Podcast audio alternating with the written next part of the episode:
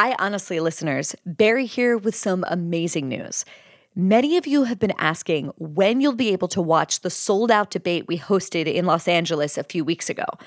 You know the one we've been talking about, the one where we finally and definitively answer the question of whether the sexual revolution failed. The great news is that you can finally watch it for yourself. All you have to do is become a free press subscriber for $8. It's less than the price of a decent sandwich. You get to support all of our journalism and, of course, this show. We're releasing the film of the debate this week for free press subscribers, and you are going to love it, and not just because of Grimes' unforgettable outfit. So head over to thefp.com forward slash debate and become a subscriber to the free press today. Okay, on to the show. I'm Bari Weiss, and this is Honestly. Two weeks ago, I was in Austin for the Texas Tribune Festival, where I interviewed America's best known Democratic political consultant. He is so yesterday. If I think of yesterday, if I think of an old calendar, I think of George Bush's face on it. James Carville. You've probably heard of Carville. He's been on the scene for a very long time. He's almost 80 and has worked on countless campaigns. Somebody who's been through a lot of tough elections, James Carville is known as the Raging Cajun in the business. But his most prominent victory was Bill Clinton's improbable run for the presidency in 1992, which was captured in the incredible documentary War Room. It's about George Bush and Roger Ailes and Georgette Mosbacher and the whole sleazy little cabal of them that want to keep hold of anything and that want to knock anybody off that we believe in and anything that we care about. And if we beat them, some people I know watch Notting Hill as a comfort movie. For me, it's War Room, which tells you a lot about who I am. Because if they knock us off, then so what? The next one that comes up, they're going to knock the next one off. And the next one and everything else.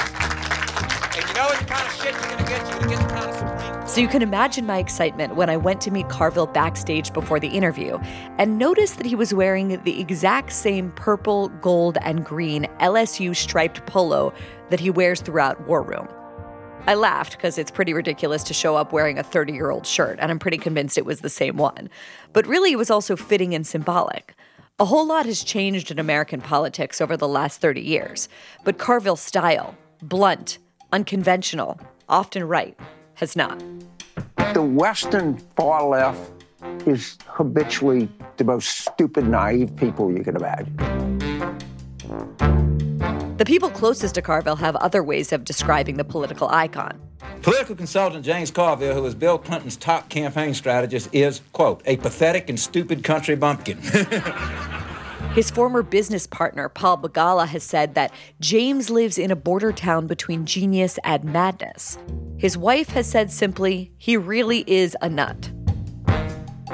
Speaking of his wife, Carville's famous for a lot of things. He coined the phrase, It's the economy, stupid. But perhaps what he's most well known for is his marriage to Mary Matalin. They presume and they accuse conservatives of racism and they rush to judgment and they. A Republican Party political consultant who served under Reagan and was campaign director for George H.W. Bush. I'm sorry. despicable I'm sorry. I'm sorry. attitude. And then they want to have a national dialogue. I'm not having this conversation with him, John. I, am sorry. They want to have a conversation. I'm sorry, but the person. When he married Mary in 1993, the press called it a stunt marriage and speculated it would end soon after. But three decades later, Carville and Matalin have proven them wrong. What's the number one thing you fight about? The air conditioning house, uh, we don't really fight. We're not good fighters. We're kind of pout or passive aggressive. And I think the reason for that. At a time where most single people indicate their partisan preferences right next to their height requirements on dating apps, Carville's high profile, bipartisan marriage is a pretty rare thing to witness. And like his striped LSU shirt, it says a lot about who he is and what he truly values. Our conversation was a blast, and in large part, that's just because James Carville is an incredible talker. He comes up with these phrases I've never heard of. Some of them are maybe Southern, others are just incredibly funny. But it was also fun because of the people in the room that day in Austin. I want you to picture an auditorium crammed, standing room only, with about 300 Rachel Maddow diehards. This room hissed when I mentioned RFK Jr. They booed before I could even get Joe Manchin's full name out of my mouth. When I asked if anyone in the room identified as a conservative or even a libertarian, only one hand went up, and it belonged to a Free Press staffer. All of which is to say, it made the interview more contentious than it would otherwise have been, and that made it more fun.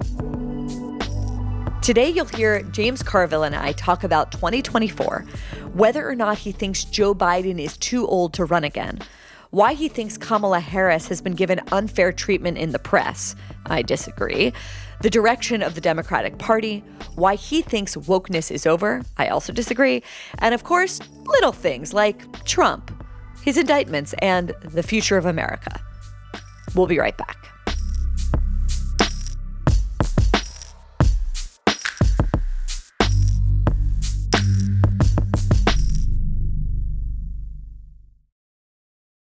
I don't know about you, but I'm always searching.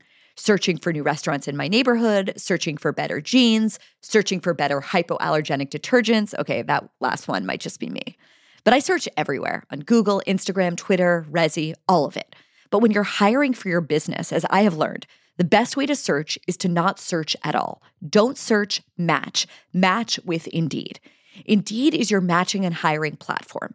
Ditch the busy work and the endless scrolling and use Indeed for scheduling, screening, and messaging so you can connect with candidates faster. And Indeed doesn't just help you hire faster. A recent survey showed that 93% of employers agree that Indeed delivers the highest quality matches compared to other job sites. Indeed's matching engine constantly learns from your preferences, so the more you use Indeed, the better it gets. Listeners of the show will get a $75 sponsored job credit to get your jobs more visibility at Indeed.com slash honestly. Just go to Indeed.com slash honestly right now and support our show by saying you heard about Indeed on this podcast. Indeed.com slash honestly. Terms and conditions apply. Need to hire? You need Indeed. I don't know about you, but I'm always searching. Searching for new restaurants in my neighborhood, searching for better clothes, searching for better clogs. Okay, that last one might just be me. But I search everywhere on Google, Instagram, Twitter, Resy, you name it. But when you're hiring for your business, the best way to search is not to search at all. Don't search, match. Match with Indeed. Indeed is your matching and hiring platform. Ditch the busy work and the endless scrolling and use Indeed for scheduling, screening, and messaging so you can connect with candidates faster. And Indeed doesn't just help you hire faster. A recent survey showed that 93% of employers agree that Indeed delivers the highest quality matches compared to other job sites. Indeed's matching engine constantly learns from your preferences. So the more you use Indeed, the better it gets. Listeners of this show will get a $75 sponsored job credit to get your jobs more visibility at Indeed.com slash honestly. Just go to Indeed.com slash honestly right now and support our show by saying you heard about Indeed on this podcast. Indeed.com slash honestly. Terms and conditions apply. Need to hire? You need Indeed. James Carville, really happy to have you here. Well, thank you, Bari. Thank you. It's up. I love doing this event. I get to see so many people, and you know, and I, I love Austin, so it, it's great all the way around. And you know, you're really the community is really fortunate to have something like the Texas Tribune and that puts on events like this. This is a, a nice deal thing. You know, plus you know, you know, you uh, you're on the board of some college. You were telling me, and I think there's a college down the street here. you, you, know, honestly, I, I, love college. The best four years of my life was spent as a sophomore at LSU. I mean. okay, let's get right into it. I, I want to read you part of a speech that the president gave about a week ago in Vietnam. The Indian looks at John Wayne and points to the Union soldier and says, He's a lying, dog faced pony soldier. Well, that's a lot of lying, dog faced pony soldiers out there about global warming. Remember the famous song, Good Morning Vietnam? I could go on with examples, but I'll give you just a few more. On September 11th, the president claimed that he was at the World Trade Center the day of the attacks. He was not. Last month, he claimed to have witnessed the bridge collapse in my hometown of Pittsburgh in 2022. He didn't.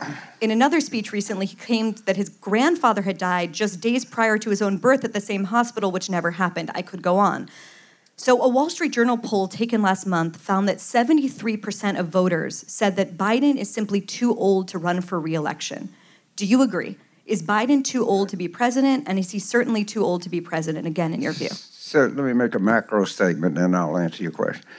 I checked this morning. According to the clock at the Census Bureau, there are 333,495,611 people currently living in the United States. I think we could find two under 75 to run for president.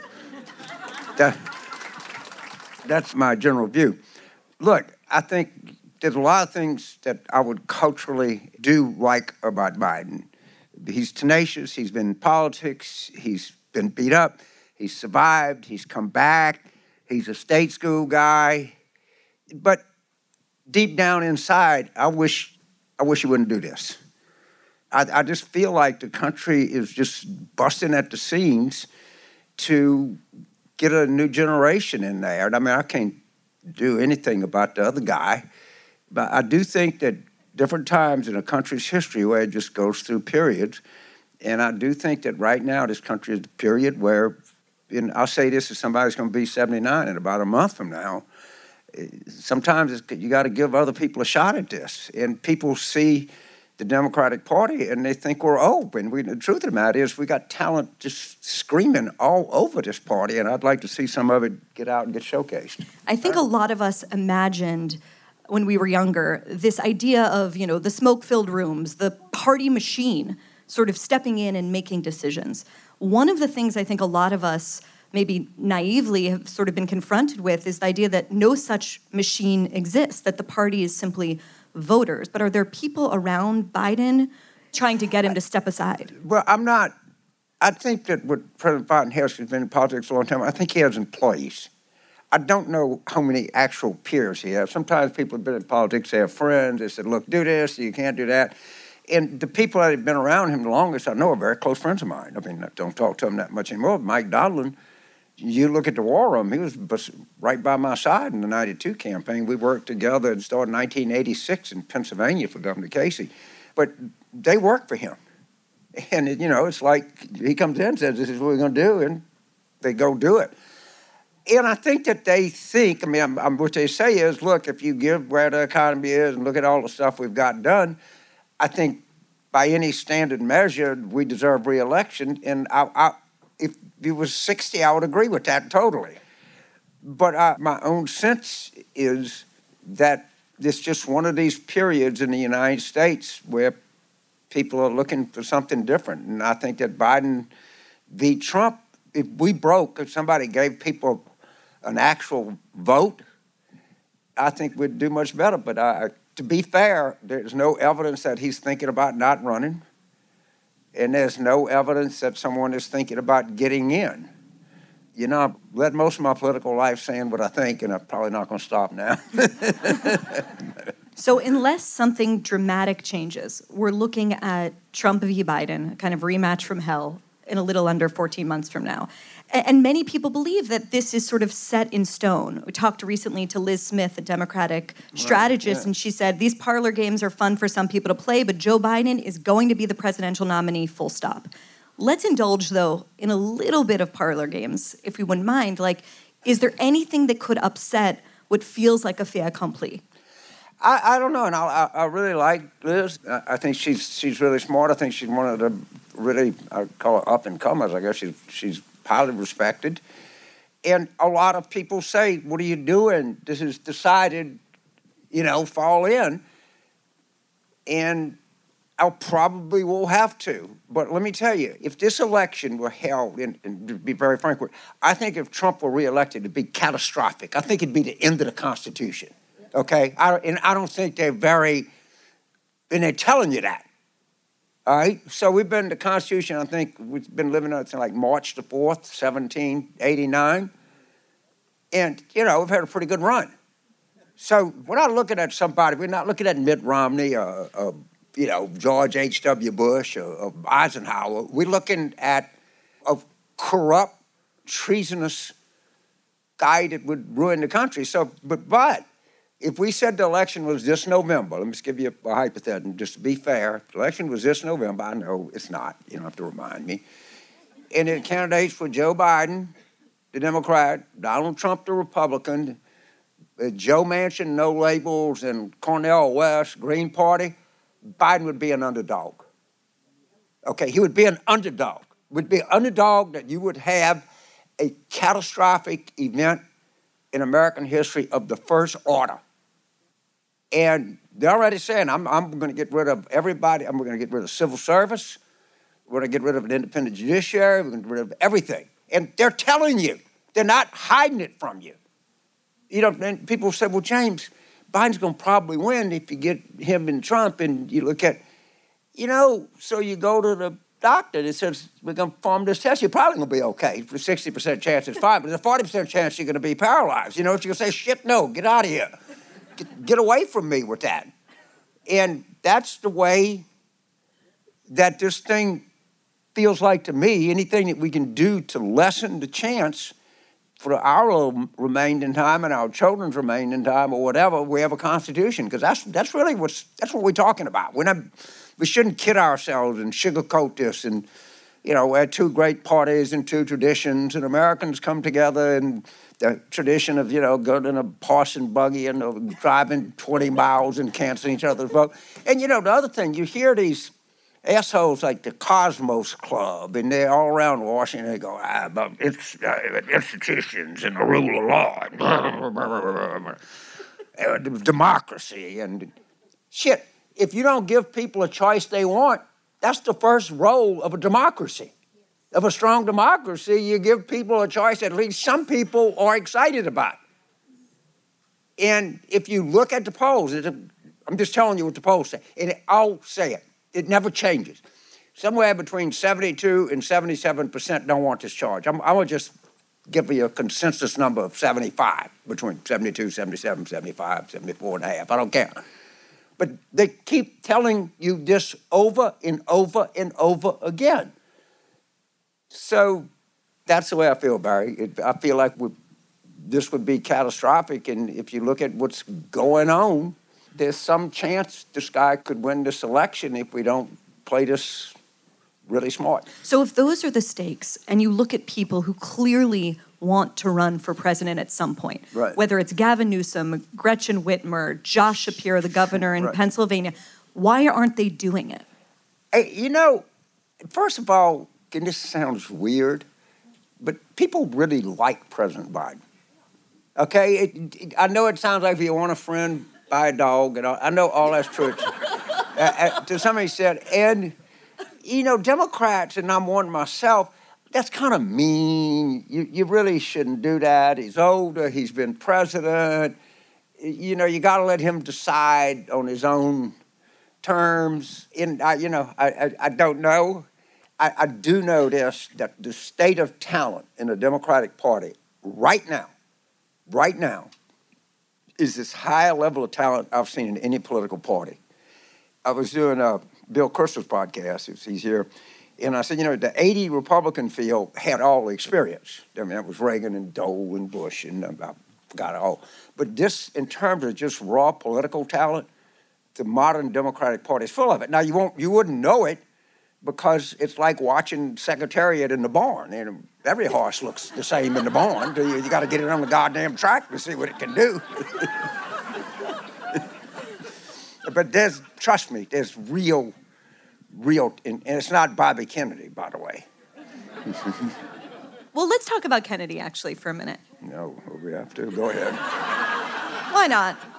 How do you explain his poll numbers? Because he's not Biden. Okay? If somebody's like something and they say, the system doesn't hear me, and it was like Eugene McCarthy against Lyndon Johnson. He was a kind of halfway, he was a senator of Minnesota, but he looked like he was kind of guy to go in the corner and read a book before he, like, and he got 42%.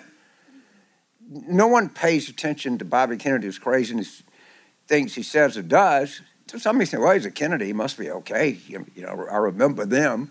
And but to be generous, to, to give him the, the most generous read, isn't the reason that Kennedy is resonating because he is picking up on so many of the themes that, frankly, Democrats don't talk about anymore? The power of big tech, for example, in people's lives, the dignity of the working class, things that I thought growing up were mainstays of the Democratic Party that, frankly, they're not talking about as much anymore. Well, look, the, the Democratic Party has kind of changed to become more educated Elite, we've probably lost a little of that, but I, I, you know, in terms of the tech stuff, I, I, what did Trump do about the tech business when he was president? Nothing. I don't know what you can do. I, I think the I think it's it's a fair thing to say that Democrats have sort of lost that connection with, with working people. Biden is the last thing but a kind of coastal guy. I mean, you, you couldn't explain to him what all this stuff was. I mean, he's as regular a guy as, as you can think, but that's so not who the people that vote in the party are. And that's why I'd like to see a bunch of these new candidates out there and people seeing what they had to say. Who are you most excited about on that right, bench? Right. So just sound, I'm excited about whoever Democrats pick. I'd like to see seven people running on a stage that had ideas and had energy that could string a sentence together, and then y'all decide who the hell you like. But give somebody a choice. Well, you know, she makes sense. He makes sense. I like that. It, but people think of, and I know this when you go talk to people around the country, what do you think of the Democratic Party? They think we're an urban old party, that we are there for people in the cities and all of our leadership is old. That's not true, but you have to put people out there and start talking about things where you will change people's mind because the Republicans will tell you all and over again. They're just they're old, slobbering, just they care about people not like you and the cities and, and that kind of stuff. And good candidates will give you sharp definition, will give you concise messaging, will do things that good candidates can do. And that's why we need this. The name you hear a lot among sort of centrist Democrats and never Trump Republicans these days is Joe Manchin. And there's this kind of fantasy that Joe Manchin, I'm just, oh, okay. No, I mean, no, Wow. I am, first of all, people say, what is it like to be a moderate Democrat? And I have no idea because I'm a liberal Democrat. Okay, I'm pretty liberal. But, but Manchin is not Are you with the I crowd like on Senator that? I like Senator Manchin. If, if you look, you know, I'm not going to like argue this. If you look at the votes that he's been key on, judges, Build Back Better, all of the different stuff, and a Democrat has not carried a county in West Virginia since 2008. And so you have all of these people that don't have to run in West Virginia criticizing Joe Manchin for trying to stay alive in a state that you can't carry. I have great, but he's not going to be a Democratic nominee or a factor in national Democratic politics. Now, he could be in no labels, which could, in effect, take some people who can't stand Trump but can't stand Democrats and it, it- but maybe might vote for us. I, I don't think, I think that, I don't know the happy ending of no labels. I understand the whole thing, but I don't think, in terms of national Democratic politics, Senator Manchin wouldn't be that big a factor. He probably, if he ran no labels, but he's got his own politics, and they're not easy at all. I mention him only because he's one of this kind of wish casting fan fiction type stories that feel like are happening right now in the conversation. Another one of them is about Kamala Harris. There's a lot of people who are saying, you know what, we're stuck with Joe Biden. What if we changed out Kamala Harris? What if Biden dumped Kamala Harris and took a vice presidential candidate who was more exciting to the base? What do you make of that? Why are people throwing out that idea? Is there anything to it at all? Well, first of all, if you change with Harris, are people in the base that, that really like her. Secondly, it's a little bit unfair because the president's approval rating is like 41. Well, the vice president can't go any higher, much, so she has a kind of a ceiling of 41. So she underperforms, but I, I don't think that's that we can flush all that out. What I'd like to see is her and about five or six other people start running to acquire delegates and be on TV and be on your own and see what you can do and how good your ideas are to stand up. But I think but to uh, some extent she's being defined by being in administration. And maybe she, her approval is 35 and you say that's not very good, but she couldn't be any higher than 41 if she was perfect. But come on, I mean, when she speaks, it's like Veep. Well, I, to you, Sorry. I mean, I'm sorry. That's the way. To you, I'm, some young person came to me and said that that, that really. I, it, you know, some of that. You know, I, I, I'm not saying it in your case or different cases, but I went through this with Hillary. Every time a female gets big in national politics, they get accused of shrieking or, or you know, being fingernails on a blackboard. So I, I, I, maybe she's not the greatest public speaker in the world. but a lot of the stuff that's been heaped on her, I think is telling about some of it is stereotyping. And every time I see that with a female politician, it's always fingernails on a blackboard. And I don't know because I'm a male. So I think I might be among the last people that would be turned off by a powerful woman politician, considering that I am a woman and gay. Right. I'm just saying. I, I don't say you were turned off by her or turned off by a powerful woman politician. I'm just saying that sometimes voters, and we know this, you know, if, if I just take a, a vote of female, you know, if I take Sue Jones and Joe Johnson, and that certain things that just the male or female political science knows that, that certain qualities that just will get attributed to you based on your gender. And I don't know this, Bari, but it does seem to be, I, I never hear about males talking in a shrieky voice. So, I, but, but I'm not, say, I'm not saying that you've been. Do you think she's a good politician? I'd be fair. uh, She's not, uh, she's not one of the all-time greats, no. But but it, it, the only thing that I know her, his, her presidential campaign was she wanted to run for president in the worst possible way, and she succeeded. Uh, but a lot of people run for president and don't do very well. Biden ran for president and didn't do very well. I, I mean, failure is to politics what air is to life. I mean, you. you- but I, I'm, I'm gonna get off of this. But I'm, I'm, I think she's not fulfilled her potential. Well, let's talk about a happier subject, which is Donald Okay. Trump. Um, so, tr- Trump is currently polling at 55%. The next closest candidate is Florida Governor Ron DeSantis, I think at 14%, right around there. Every indictment seems to make him more popular among his base. Is there any scenario in which you see one of these other candidates in the race unseating Trump? All right. So, MAGA was there before Trump. The idea that people were under assault from immigrants, from people of color, from whatever, all right? It was always a feeling in that we're losing the country. Trump came in and stoked that up, that a feeling that already existed. So the whole Republican Party is, I'm sorry, I mean, Lauren Boebert, Ken Paxton, great. You know, so we really want to talk about Kamala Harris as being the problem. I mean, next to Lauren Boebert, she's Joan of Arc. All right? I feel like I'm at a rally. Okay, so the Republican Party magnified, but again, to the question, is there anyone in the race that you, just as a political strategist, that you think has a chance of unseating Trump? Right now, no.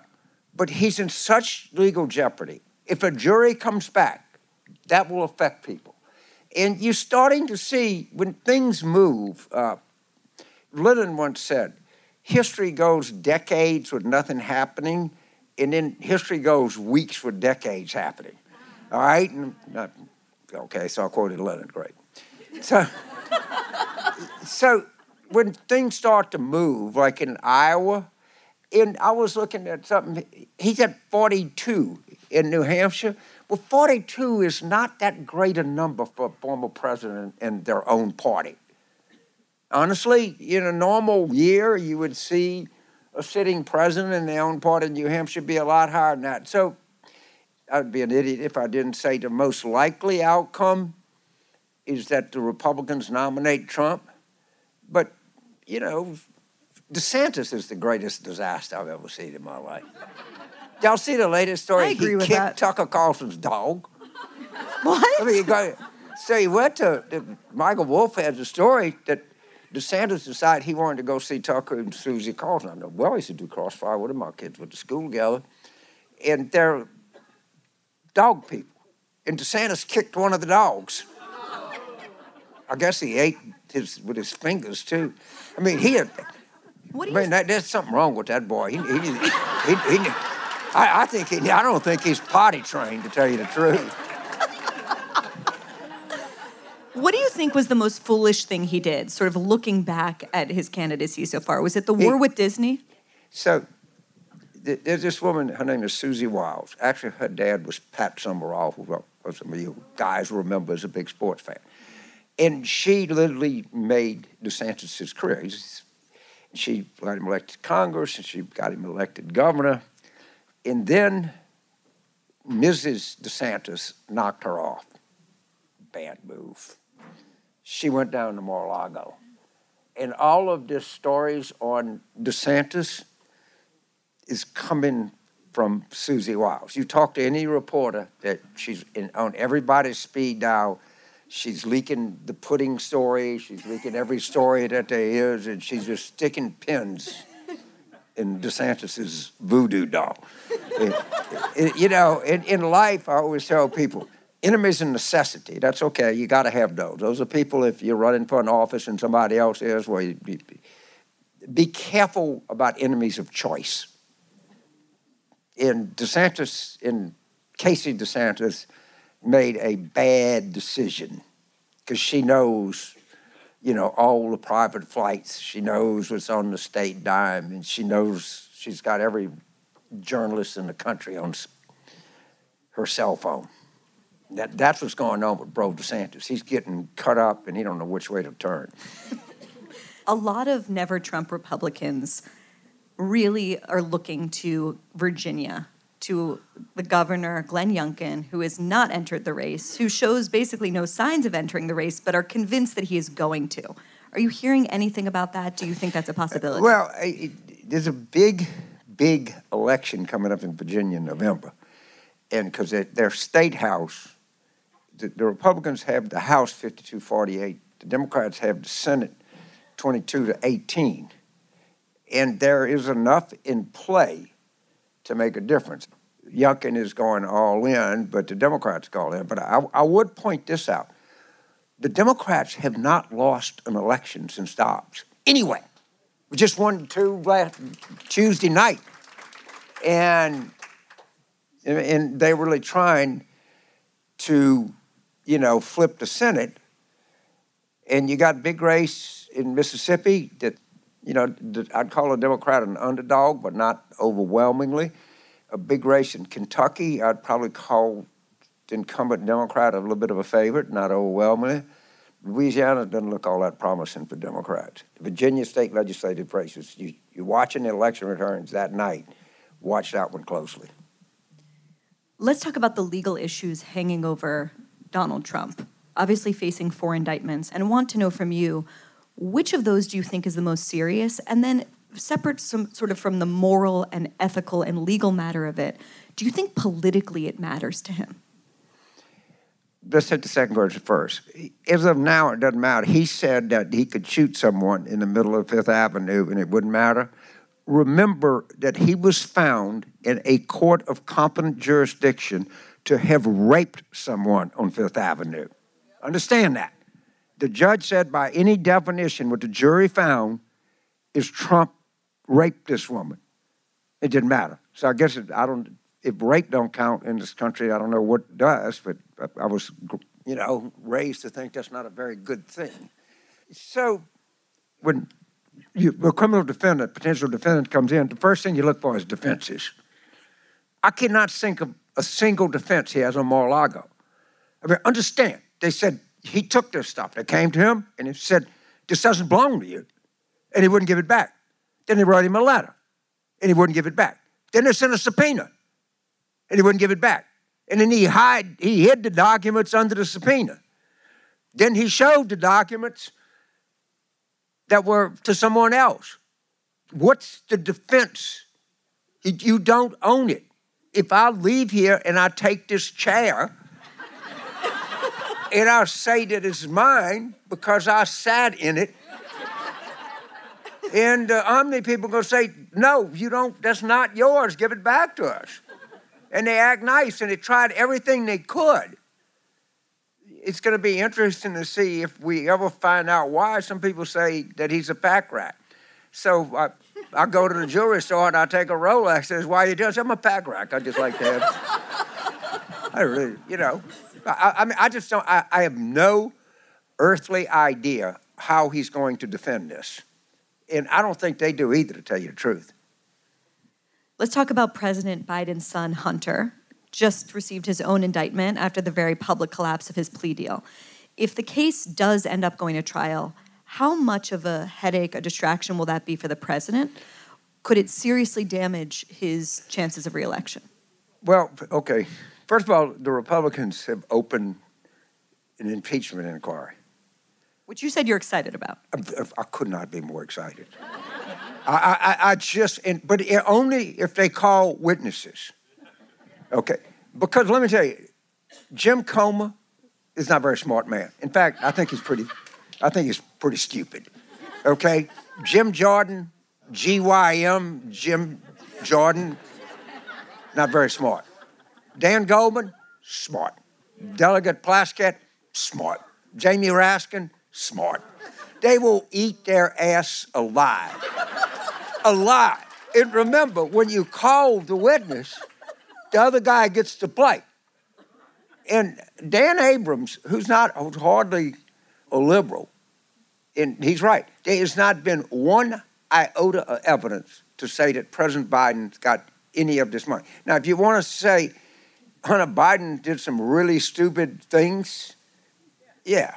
I mean, if you're going making eighty thousand dollars a month while your your dad is vice president from a energy company, and you, but I can't tell you that what he he lied on a gun application. It's the only time that Republicans never liked ever were against a gun app, but but he did. and they've investigated this guy for what? How many years? And you know, you, you just got to live with it, but it's not any any evidence whatsoever. And I, I personally wish open hearings, call witnesses, let's air this thing out. Let's talk a little bit about the state of the Democratic Party. Democrats, as we touched on earlier in this conversation, used to be very much perceived as the party of the everyday, ordinary American. Right. There's a book that's about to come out from John Judis and Ruy Teixeira called Where Have All the Democrats Gone? And it's about sort of the defection of working class voters from the party. Reflect a little bit on how that happened. How did it come to be that the Democratic Party is the party of educated, elite, somewhat older voters? Right. Oh, not I wouldn't say older, but, but definitely, uh, uh, uh, definitely become much more of an educated party over the course of the century. That that's true. Uh, become a, you know less of a presence in places in Mid America. That is definitely true. Some of it was our own making, which is true. And you know the one of the best books that I can recommend on this it was done by, believe it or not, a Berkeley academic by the name of Arlie Russell Hochschild, who did a book called Strangers in Their Own Land about people in southwest Louisiana, same thing as southeast Texas, and how they became Trump people. Another one is, uh, can't think of the name of it, but it's about a Wisconsin academic, uh, Kathy Cramer, on non-college voters in northern Wisconsin. But a lot of this is cultural. A lot of it is Democrats gave off airs that we thought that we were like smarter than other people, and people and Republicans did a good a good job of exploiting that. Now, having said that, again, I point out we hadn't lost an election in, since June of last year. If you look at, and you're right, you can say we have all kind of internal contradictions within the party, although our caucus votes down the line since Pelosi's been Speaker and now Hakeem is Speaker. But understand this if you're a Democrat, you know this. You're really in a coalition. And I like coalitions. I really do. I don't want to be in the freaking cult. All right? I don't want I don't want my entire life to be defined by my own ideology. But if you're in a coalition, of nature, you have to be a little uncomfortable. Because the bigger your coalition is, the more things that come up that will make you uncomfortable. And what we did have is significant number of working class people, it, more specifically, we working class whites, that we have lost ground considerably. However, and people point out, well, West Virginia used to vote Democratic, or you, you know, any other state that used to have Democratic senators from the Dakotas. True, And New Jersey and California used to vote Republican. I mean, it, it, you had one trade off, and in one sense, it wasn't a good trade off. In the other sense, but it was a trade off we should have never have made. And we allow a small part of our party, people that describe themselves as, quote, progressive liberal, which is about 10% of the entire Democratic Party, compared to 65% of the Republican Party that thinks the ele- election was stolen or that the earth is 5,000 years old or climate was some hoax out of a PR person in Beijing. All right, I, this, this stuff that we get tagged with is kind of silly. All right, I never saw a Democrat that ever wanted to burn a book. And the day I do, then I'll reconsider. But they, you know, well, I, these, these sons of bitches have banned more books this year than any year in American history. And they fired some teacher from Galveston or somewhere for reading Annie Frank. But I gotta worry about talking about Latinx, which no one even knows what it was. It's not, it's just kind of a goofy thing they came up with. But why do Democrats pay such a price for 10% of the eccentric people in our party, and the Republicans don't pay a price for the 65% of people in their party that are just out and out nuts? I'll just push back on none of the characterizations. I can't compete with that, but couldn't couldn't the reason be that that 10% has an unbelievable amount of cultural power in America? They control publishing houses, Hollywood studios, media companies, all of the sense-making institutions of American life. So that's the uh, difference. I, I, first of all, I, I honestly, and I think you too, but I was very outspoken. It's over. What's They, over? they, they, it's over. The cult, the identity left is lost. They're sitting there sputtering around in some art museum, all right, or some foundation. It's no one wants to defund the freaking police. No one wants to call people Latinx or any of that nonsense. The- my greatest is cultural appropriation. So if you come to New Orleans and you walk out and you have a sweatshirt and says, I, I got bourbon face on shit street, am I gonna say, oh my God, you appropriated my culture? How dare you say that? or if I come to Austin and I go like I did last night and eat brisket and coleslaw and baked beans and God knows, you don't say, well, you're not supposed to be eating that. You're not from Texas. I, I, it all became so idiotic. So the term, give you a little history here, because the term woke, first time that it, at least with my limited research skills, came up was by a guy named Lead Leadbelly Ledbetter, who was a jazz musician, who was born in right outside of Shreveport. I think he died in a jail in Houston. And the f- term woke was in a song telling black people in Texas and Louisiana that you should be aware in your interactions with the police, which I think would be sound advice. I, I wasn't a black person in Houston in 1925, but if I got stopped by the cops, I, I would have, as they say in the Marine Corps, situational awareness. and then, like everything else, some overeducated white people got a hold to it and start and made woke into some entirely different word than it was supposed to be, and that's and then that causes us, you know, twenty house seats. They can appropriate, but they won't appropriate. But I think that everybody knows that this whole thing was not a very good idea, and most people have moved on for it. Now, if you, yeah, if you some deputy art instructor at some underattended, overpriced college, oh fuck, man, they'll run your ass out. But they're not gonna fool with you, have any power. They're not gonna fool with me. They're not gonna fool with Bill Maher. All right, they're just not. And they find, and I, when I was at LSU, I had was going to class and somebody called and said that one of my students had got in, I don't know, UT Law School, I forgot what he was. So I stopped at the wine store and I get a $25 bottle of champagne and some champagne flutes at Rag. So I said, okay, you're not going to be get out of one of my classes unless you know how to properly open a bottle of champagne. It's just that that's just something that you have to know in life.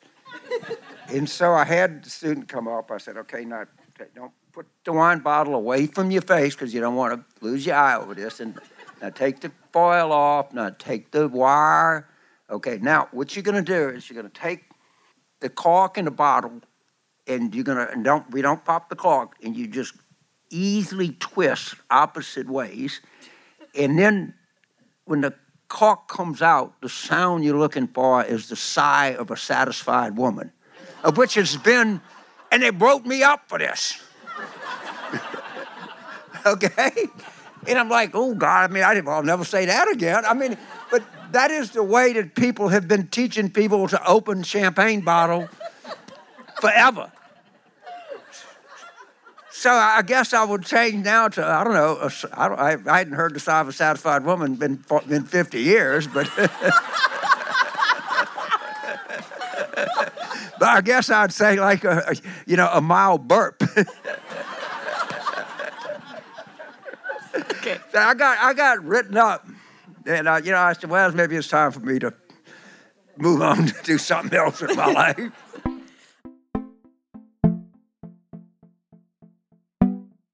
After the break, James Carville takes questions from the crowd and then indulges us in a fan favorite lightning round, in which he reveals who he thinks Lauren Boebert should date next and what he thinks is his wife's worst opinion.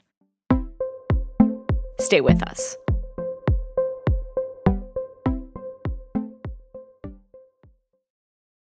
This show is sponsored by BetterHelp.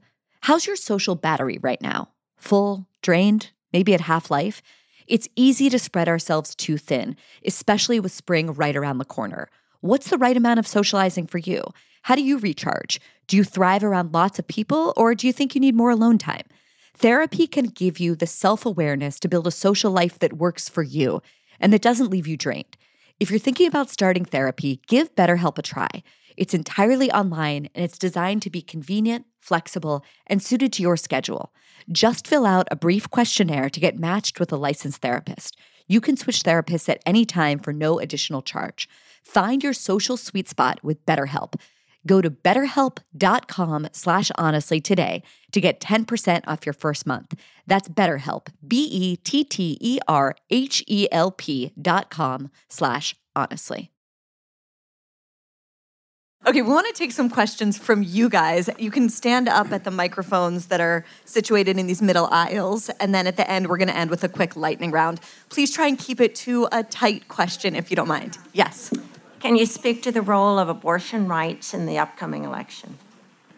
Last August, I was the only national Democrat to go to Kansas. And once I got there, I could feel I didn't think it was going to end up like this. Right? And what's happened is there's been, and it, I say Democrats have not lost an election since this. I mean, this issue is like golden, like nothing I've, I've seen in politics. And you have this, well, maybe we can be this, and now they're trying to figure out, and Trump's attacking DeSantis on this, and they're all falling apart because they had presented this issue as so simple. And there's nothing simple at all. You know, my, I just said my, my, my, my daughter just had a, you know, my first grandson, but there's nothing, and of course, living in Louisiana, you know, the first thing she got pregnant, you know, the first thing I did is call the head of the largest hospital and say, who is the best lawyer on this in Louisiana? Because if you're having, if somebody in your family's having a baby in a place like Louisiana or Texas, you better hire you a lawyer in case something, isn't that a shame? Isn't that something like to think you, daughter tells you she's pregnant, and you have your first grandchild, and your first instinct is, we got to get a lawyer. Yeah. Now, we got one. We didn't need it, thank God. But that's the real effect of this this this stuff. Thank you for your question. Go ahead. Yes, I guess we'll go to you. Yeah, I was wondering if a solid Democrat presidential candidate wanted to initiate a primary, how would they do that, and how could a Democrat voter help that process? In each, like the New Hampshire primary, you, you go and they have a the Secretary of State, the legislature makes certain requirements. I, I you got to pay a filing fee. You might have certain signatures, but yet when you run for, for president, it's 50 separate elections. All right, there's no national, there's no office of, of national filing where you go in and do like you're going to run for Travis County, you know, be the judge. They call them judges, the head of the, the in Texas we call them police jurors, but everybody's got their own sort of name for it. But uh, so you, you, you, there's a lot of rigmarole you'd have to go through, but it, it's not so formidable that nobody could do it. So it's not going to happen. I, I, you know, I, I guess as old as I am, you, you learn to seldom say never. No, you can't say never say never because you just said never. Right? But all things are possible. That doesn't make them probable, but possible. In the media, there's not much coverage of the possibility of President Trump going to prison or fleeing the country to avoid that. And in the extradition treaties with some of these countries, such as Hungary, which is a country that he's been uh, saddling up toward, um, there's an, ex- an exception to the extradition treaty. And it's if, you, if the person is fleeing because of political persecution. The two words that he uses every time, all the time. So, th- Do you think it's a possibility Th- yeah, that he could try? I- Thank you. A lot of people thought this. Actually, I, I think it's the UAE that we don't have an extradition treaty with. But if I were him, I'd go to take the top floor to Ritz Carlton in Moscow. Now, the danger is if Putin dies or gets knocked off, they're going to come get you. But I, I'm serious. If I was Trump and I, knowing the legal jeopardy that he's in, I'd get the hell. I, I, I would really think about blowing this pop stand. All right, I, I'm serious. I think I think your question is relevant, and when you st- you start looking at the accretion of stuff, yes, he could win. Assume the courts allow him to pardon himself, which is not a guarantee. It's not a guarantee he's going to win. He still can't do anything about Georgia, and he's still got all this stuff in Manhattan. And he's a career criminal. And you know what career criminals do? They commit crimes. That's the nature of what they are. And they'll keep pursuing him. But he's in a bucket load of legal trouble. The people around him are in a bucket load of political trouble. I mean, look at Rudy Giuliani. The guy's broke and he's going to be broker. My idea for him is to date Lauren Boebert.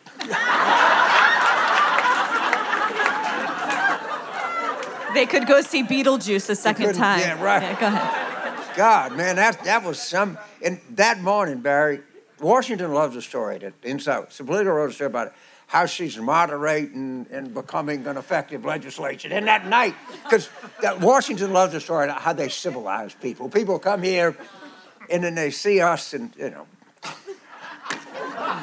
James, in 92, it was, it's the economy stupid. In 24, what is the Democratic catch line? That's a very straight question. You know, something you remember. It was the first thing was change versus more the same. Second thing was economy stupid. Third is don't forget health care. I think what people feel, and I think the economy is good. You can't. It's kind of hard not to, argue that. But people don't. That they're not starting to feel it yet. Now, I, I, is it because they think that the president is too old? They can't think beyond that. Is it because the gas prices are high that cuts into whatever gains they might have from some income growth some moderating inflation? I don't know that I know the answer to that. But I guess if it was Biden v. Trump, you know, we can't go back. I mean, forge ahead or anything kind of forward looking. But as of right now, you don't get enough credit for the economy. Now, the hard thing to do in politics is you're at a meeting and says, we're not getting credit for economy. And somebody says, well, you know, actually, unemployment rate lowest it's been since 1969, or, you know, the, et, et cetera, et cetera. And so, well, if we don't take credit for it, how are we going to get credit? But then if you go out and you tell people the economy good is good and they don't think it's good, they say, well, that person doesn't even know what's going on in my life. How can he go there and say the economy is good when I'm working two jobs, eh, I'm, I'm paying four dollars a gallon for gas. No one knows the right answer to the right time. So what the president's people would say is Reagan was at 82 in September of 83 or at 42, and Clinton was at such and such in September of 95, Obama in September 2011. But right now, the perception of people, I don't, I don't know if it's the actual economy or people just looking for some kind of change. But that, that's just where we are. And it's, you can, statistically, we're in a good economy. Is tough not to convince people. Go ahead, yes, sir. You guys are great, by the way. Um, so I would just point out that Biden came out of that race with all that talent that you were talking about. I'm not even someone who supported him in the primary, but he did come out of one of those. I share your, some of your concerns. But the thing that I would ask is there's a lot of talk about who can win, but I'm concerned that the results are going to be such that they might not matter with what's going on in Wisconsin and other places. How much concern do you have that they figured out what went wrong last time and they're going to try to get away with it this time with you know a lot of Republicans that did the right thing have been replaced by people who have committed to doing the wrong thing next time. So how much concern do you have about that? So Bari, you have any thoughts on that? Yeah, see, I said, you have any thoughts on They that? want to know your thoughts, Okay, not mine. They don't give a So- shit about me. So, Right, rightly so. Of course, in Wisconsin, the Democrat wins a Supreme Court seat by 13 points. And they want to impeach her before she takes, takes office. Look at what they did to redistricting. Look, I mean, and then they, you had three votes for an independent legislative theory in the Supreme Court. I mean, how many how, how many Supreme Court justices are you away from that? I think the most significant event in American politics of my lifetime, and I was born when Franklin Roosevelt was president, was Bush v. Gore in 2000. Because I just said we can get away with it. We're just going to stop a goddamn vote count. And you know what these liberals are going to do? They just go, whoo, they're going to jump in holler, they're going to go around in a circle, and the hell with them, they'll just all fall in line. And guess what happened? We took it, they stopped the vote count that Gore was going to win without any doubt. They were, going to order a statewide vote count. And then they said, well, we'll just gerrymander every seat. There's nothing going to do about it. Then they said, we'll, we'll, just do away with voting rights. And John Roberts in 2013 said to, to the absolute shock of anybody in this country, there's no racism left in America. Oh, really? Jesus Christ, man. Do you really believe that? Then, then they, they come with Citizens United and just let this, you know, the Koch brothers turned the goddamn country over to them. And they kept doing one thing after another. And people said, now, I think the Dobbs thing finally lid of the cookie jar kind of slammed on them. But it, it had not happened since then. And, you know, Bush v. Gore, we started a war. Do you know that from 1994 to 2004, assault weapons were illegal in the United States? Did you know you couldn't buy one? All right. And how many people would be alive? To, you know what people do in 1996? Hunting, going fishing, going to target practice, marksmanship. They're blowing the gun cups. You just couldn't buy an assault rifle and go shoot up 40 kids with it. And that's the truth. And they didn't care because the people that think like the people in this room think we were not tough enough, we were not active enough. We didn't say, no, you can't do this in this country. You can't stop a freaking vote count in the middle of it. Because, you know, we were taught to salute the flag and move on. And just watch if thing goes wrong, the Constitution of the United States is not going to be a factor. Got to Hey. stand up on my chest. Um, hi, James. First, I, I want to say uh, welcome back to Texas, Oh, well, and we're you. looking forward to joining you next year in Hookem. Look 'em. Um, we don't play y'all next year. So we came, y- y'all owe us a game in Baton Rouge, just so you know. Uh, but we're ready. Okay, go ahead. I'm sorry, Um, as someone who has worked on campaigns before, the Democrats would say to each other, "We just have to get out the vote." And now I'm wondering, do you think that that is still the truth, or are we even past just getting out the vote? That's a, it's a very good question. And when we, you know, so you see this, and it's always, I, I can give you, it's election day, and it's whatever, okay? And now we're, we're gonna go to, uh, to James and, and sitting outside in, uh, outside in suburban Philadelphia. What's going, well, I'll tell you what, it's all about turnout. You know, you talk to the Republicans and they say it's about turnout. You talk to the Democrats about turnout. Well, we went to a voting booth in North Philadelphia and they said they were at 45% of turnout in the election before, but we went to, of course, it's about who votes in what proportion. And the problem that we have right now is black voters are not turning out.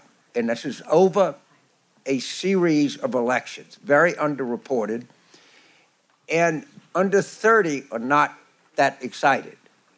A Democrat can't win without robust black turnout and robust youth turnout. And right now, we're not getting it. So in 1992, there, there are 3,100 plus county or county equivalents in the United States. So you have counties, we have parishes, some people have independent cities. Of that 3,100 plus in 1992, 96 were supermajority. That meant that one party carried it by 75 or 25 or more, more than 50. In 2020, there were almost 1,400. All right, which shows show you that the geographical polarization is something, but also how of that 1,400, uh, the ones that are Democratic, how they turn out compared to the the Republicans is, is, is a big issue. And that's why enthusiasm is such a clearly should be a part of strategy everywhere. But thank you for the question. Okay, one last question. Thank you. Yes, keep it really short, and then we're going to do a one minute lightning round where we're going to ask about Mary Matalin and her worst viewpoints. Yes. All right. So I keep hearing this narrative that we're not having a primary, there's no one running. But there are, in fact, people running. And I'm not just talking about RFK Jr., Marianne Williamson is running. And this, this election really is about a fight for democracy. So why do the Democratic Party, why do they keep trying to sell us the idea they're going to save us from democracy by preventing a Democratic primary? If okay, maybe she's she's not the one. Maybe Yeah. Biden is the one. Can I give you a job? Would you like yes, to come actually, work yeah. for me? Yeah, so I- we should that have a was primary. very- democracy. Thank know? you for framing it. yeah. Yeah, I, we want to, we got to give people, you know, this is my kind of message is patriotic people will come out and vote just to stop the end of the Constitution, but it'd be better if we, they, we, if people were excited about it. Yeah. I couldn't agree with you more. Okay, we're doing a quick lightning round. Sorry, we couldn't get to all of the questions. James, very short answers, one sentence. What is your wife's worst opinion? My wife's what worst opinion? Her worst opinion. was thinking that the Iraq War was any good. What is what is one thing she has changed your mind about? Um. I, you, you know, always bringing a gift when you go to somebody's house. Um, given me kind of an appreciation I never had before for like spatial issues. So if my wife, let me tell you this, when she dies, of course, and, in, in, let's assume there's a heaven, and you get to do in heaven what makes you happy. St. Peter's going to say, he wants you to move furniture between now and eternity. Just move this around and move that around. And every time I turn, I got my chair and I watch my games in, and I got everything by it. And I sit in the chairs in a different place. Well, you didn't have enough back there. Okay, fine. And I, I've just learned that wherever something is today is not going to be there tomorrow. What is the best book you read recently? The book I'm reading right now called The Identity Trap by Yascha Mounk. And it really deconstructs this identity politics, which I think was a, a giant mistake, not just politically, but a giant mistake. Favorite your, American- your identity will never, to me, will never triumph your philosophy or your quality as a person. And, but, Your favorite American president of all time? well, uh, Clinton second, Lincoln first by far. Okay, one word, one single word for the following people. Donald Trump. Go to jail. One word, Joe Biden. Man, one word. Think, One word. Think, think about it. I guess there's three. okay. Vivek, Vivek Ramaswamy. Well, I gotta tell you. So here's somebody. He's everything. He's everything that they like. He's got a name you can't pronounce. He went to Harvard. He's a tech bro. He's a freaking idiot. All right? I'm going to uh, go with idiot. Cornel West. Dangerous. Chris- Very dangerous. Chris Christie. Dedicated. Josh Shapiro. Potentially Clintonesque talent. Wow. Last question. If you had to vote right now, money on the table, who's going to win in 2024? Who's it going to be? Well, I say the Democrats, it, well, and my rationale is we're just not losing elections. And I don't know, of course, if something happened dramatically between now and 2024, but, you know, I am a horse degenerate, and we do pay some attention to past performances, but right now, uh, if we were to nominate, you know, we would have an open process, we'd get 54. I mean, the country does, they don't like Dobbs, they don't like the Republican authoritarianism, they don't like this stuff, but remember you got Cornel West and you got no labels, and it's not, it's not matched up one to one. It's, dang, it's dangerous. I'll tell you that, Bari, it's dangerous. James Carville, all of you, thank you so much.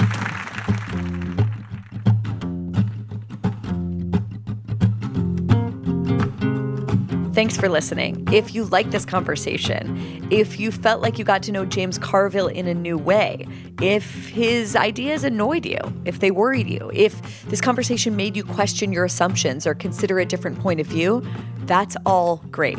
That's what we're trying to do here on this show. Share this episode of Honestly with your friends and family and use it to have an honest conversation of your own about 2024. Last but certainly not least, if you want to support Honestly, there is just one way to do that. Go to thefp.com and become a subscriber today. See you next time.